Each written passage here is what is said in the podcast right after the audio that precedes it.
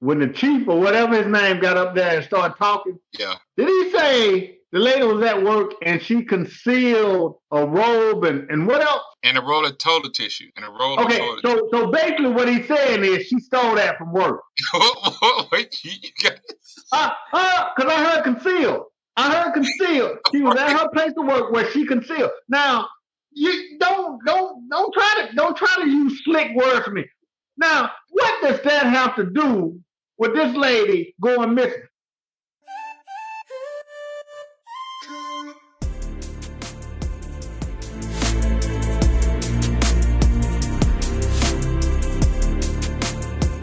So you got the video of her walking down the street, and when she get close to the house, start screaming and hollering. it's, it's it's out there. It's out there, but it just hasn't been released to the public. Okay. Now, the next video that I'm going to show um, will be from the police chief who was doing the um, investigation, who got her testimonial. Uh, I mean, not her testimonial, but her story when they first talked to A her. statement. Yeah, yeah, her first statement and everything. But um, this is just for Steve to get uh, Steve to get caught up on the story. All right. All right, here you go. And check out this man. He clean too, man, with his with his uh, purple suit on, man. He fresh. Please tell me this ain't no black man. I'll turn the microphone over to Hoover Police Chief Nick Derzis. Thank you. Besides me stands the team who played a significant role in this investigation. I want to thank our department, members of surrounding local law enforcement agencies, the FBI, Secret Service, United States Marshals, and ALEA their assistance in this case. We said from the evening of July 13th, our focus would be the safe return of Carlee Russell. That occurred on Saturday, July 15th, approximately 49 hours after she called 911 and disappeared. From that point, our focus has been to determine Carlee's whereabouts during that time and what exactly took place. Let me say up front, this investigation is not over. We're still working this case, and we'll work in this case until we uncover every piece of evidence that helps us account for the 49 hours that Carlee Russell was missing. However, through the public interest, and in some cases, public fear that this story has generated, we owe it to our citizens to tell them the facts that we have uncovered. On July 13th, at approximately 8.20 p.m., Carlee left work from a business at the summit. Surveillance video from her place of employment shows Carlee concealed a dark colored bathrobe, a roll of toilet paper, and other items belonging to the business prior to her departure. She ordered food from Taziki's at the Colonnade and traveled there. She then traveled to Target on 280, where she purchased some granola bars and Cheez Its. From there, she remained in the parking lot at that shopping center until 9.21 p.m. when she drove to I 459. Carlee communicated on her cell phone with individuals known to her while on her path of travel up to the point of calling 911 at 9.34 p.m. And at this time, we will play the 911 call in its entirety. Hi, I'm on Interstate 459, and there's a walking by themselves. Where, where are you?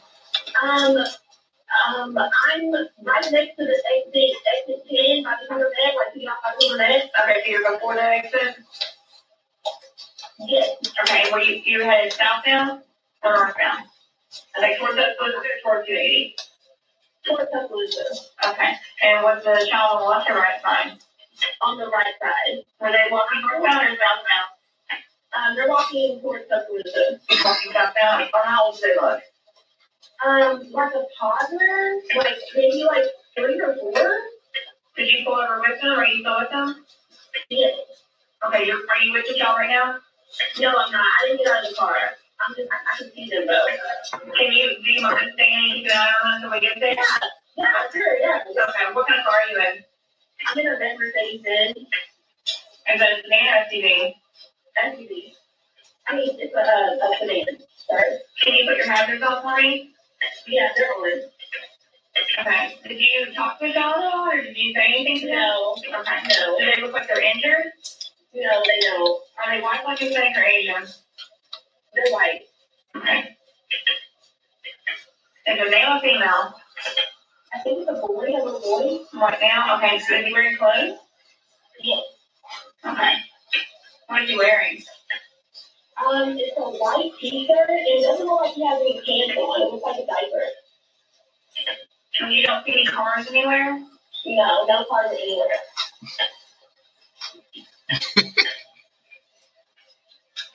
Okay. All right, what's your name? My name is Carlee Russell.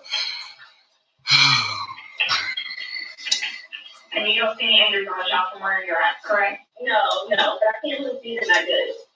Okay, try to keep an eye on them for the best you can, because I don't want you to lose track of them. Um, all right, and Now, if if there's at any point that you want me to pause it, just just let me know.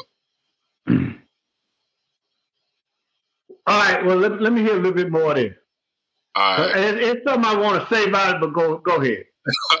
all right, all right. shoes on? No. Oh, and we got to wait until like okay, so after this, they gonna show they gonna talk about the evidence that they found whenever they found her phone and they looked through her search history. It's gonna be Okay. Well, let me ask. Okay. Well, let, let me ask you this. okay. I mean, I could barely hear this motherfucker over his suit, but when the chief or whatever his name got up there and started talking, yeah, did he say the lady was at work and she concealed a robe and, and what else? and a roll of toilet tissue and a roll Okay, of toilet. so so basically what he's saying is she stole that from work. You Uh, uh, I heard concealed. I heard concealed. She was at her place of work where she concealed. Now, you don't don't don't try to don't try to use slick words for me. Now, what does that have to do with this lady going missing? all right. So you already criminalized. So y'all already done criminalized her. So I already know this going south. So all right. So we got that point. I mean, I couldn't hear much over that suit, but I heard that much.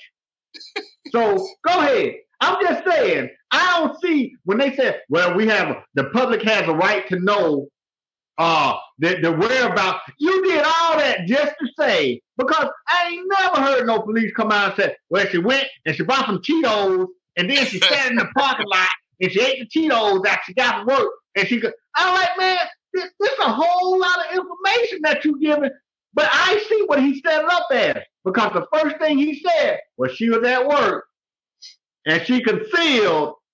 And anytime some folks say concealed Yeah. and other folks are involved, that means stolen. That that means stolen. And, and I'm, I'm I'm just all I'm saying is that was a whole lot of information just to get around to what you wanted to say in the first place. But go ahead. all right. I can see it going south already.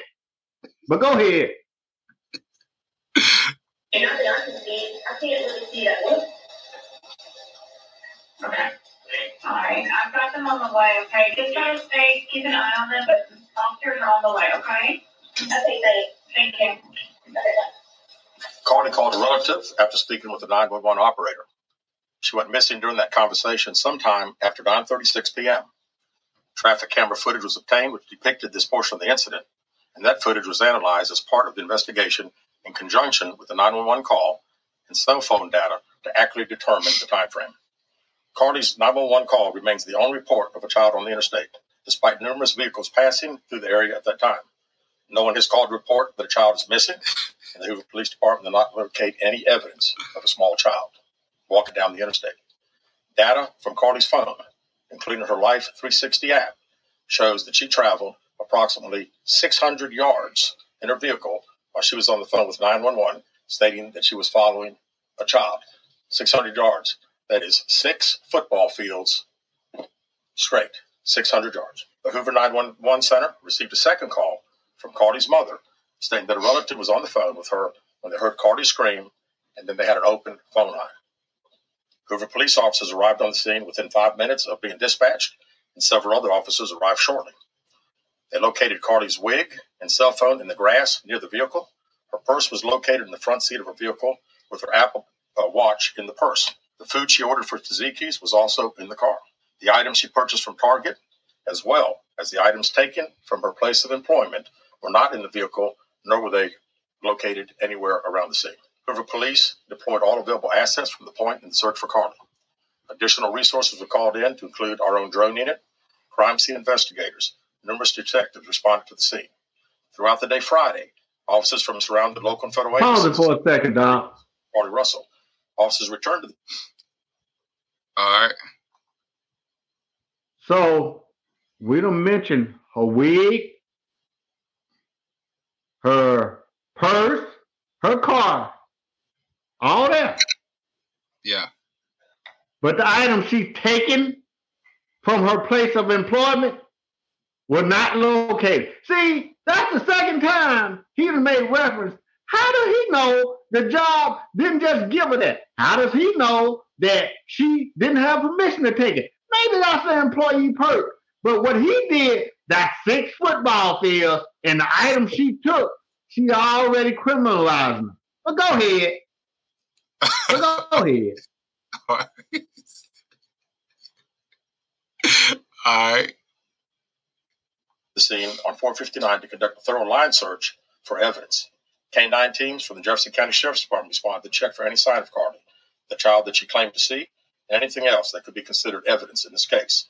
Those searches all turned up empty. At 10:44 p.m. on July 15th, the Hoover 911 center receives a call from Carlee's residence stating that she returned home on foot. In subsequent investigations, detectives obtained surveillance footage of Carlee walking down the sidewalk alone prior to arrival at her residence. She was conscious, conscious and speaking with paramedics when she was transported to UAB. All right, hold on. Okay, so that that footage that I'm talking about, I mean that I was talking about before, was what he's talking about now. So there is footage from somebody's ring camera of her walking down the street towards her house, well, her um parents' house, and they haven't released that footage, or that footage is like I guess being uh, held for further investigation or whatnot. But they done did everything else. They done told you where she was at work, what store she went to, everything that she they tracked her on, how many football fields she, what she supposedly concealed that work. But now you can't release the cell. Uh, uh, can't, come on, dog. That that that that that ring cam footage must not be. it- it's like one of them books of the Bible. Hey, leave that one out. That one don't say what we want to say. all right, so let me let me get back to it real quick. surveillance footage of Carlee walking down the sidewalk alone prior to arrival at her residence.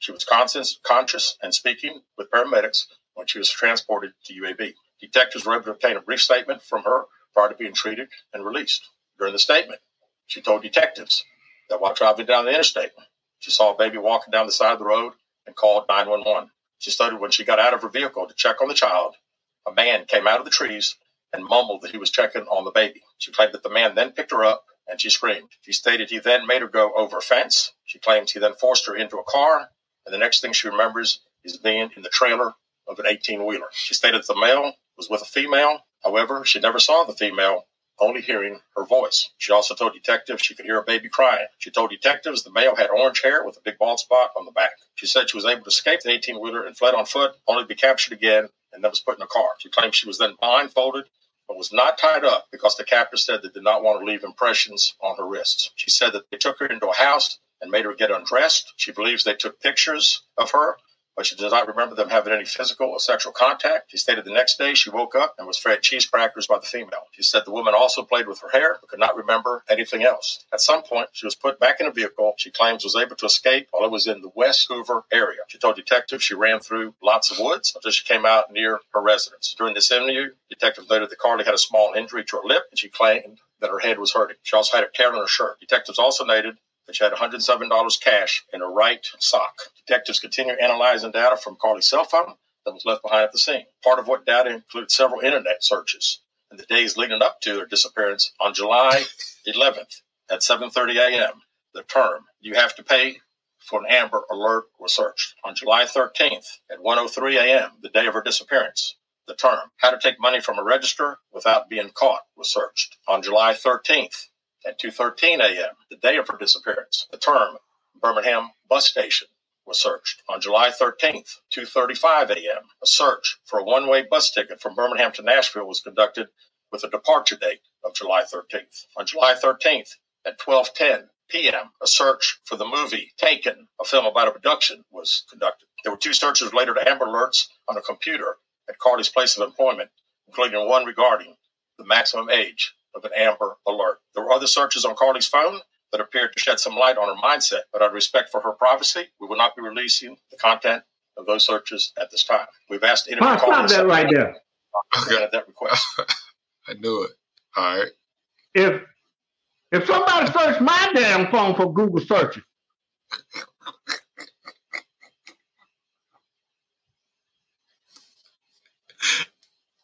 I I fail to see I where the respect the fuck we going with this. Because here's my thing, man. I said some pretty fucked up shit every day.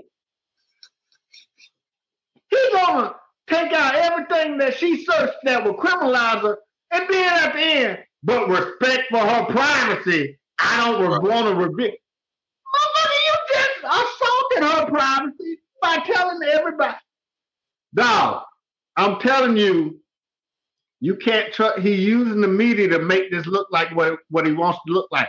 Now, ain't nobody heard this girl's side of the story. So far, all thing I'm hearing this loud suit wearing motherfucker talk. Go ahead. You good? Maybe You they heard his. Maybe it wasn't her screaming. Maybe it was this goddamn suit screaming that they heard over the 911, whatever the fuck somebody heard scream. Go ahead, man.